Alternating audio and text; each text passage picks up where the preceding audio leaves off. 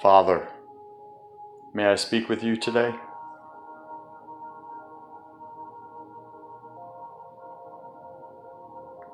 My son, you will speak my words to the world.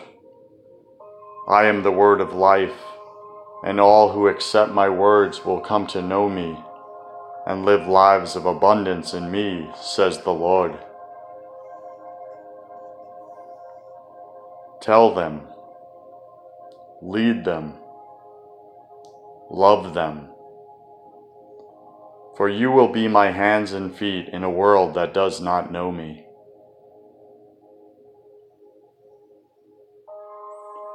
The devil seeks to destroy godly men, for they are the cornerstone of the family, and the family is the foundation of my church. Without the family bond, humanity is no more. The beauty of her humanity is found in the family, for there also is found the very essence of God. Therefore, protect life and protect family life. Man is at the center of the family. When men grow weak in their faith, so also does the faith and morals of society grow weak.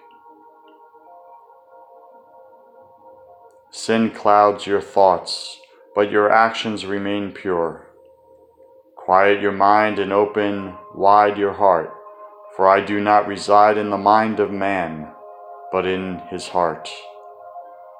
Keep my commands, I tell you, and I will free you from the sin that enslaves you.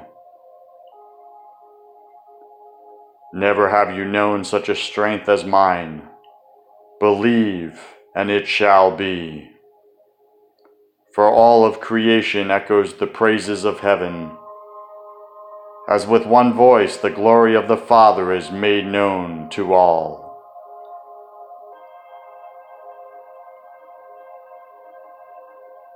Have a blessed day. God love you.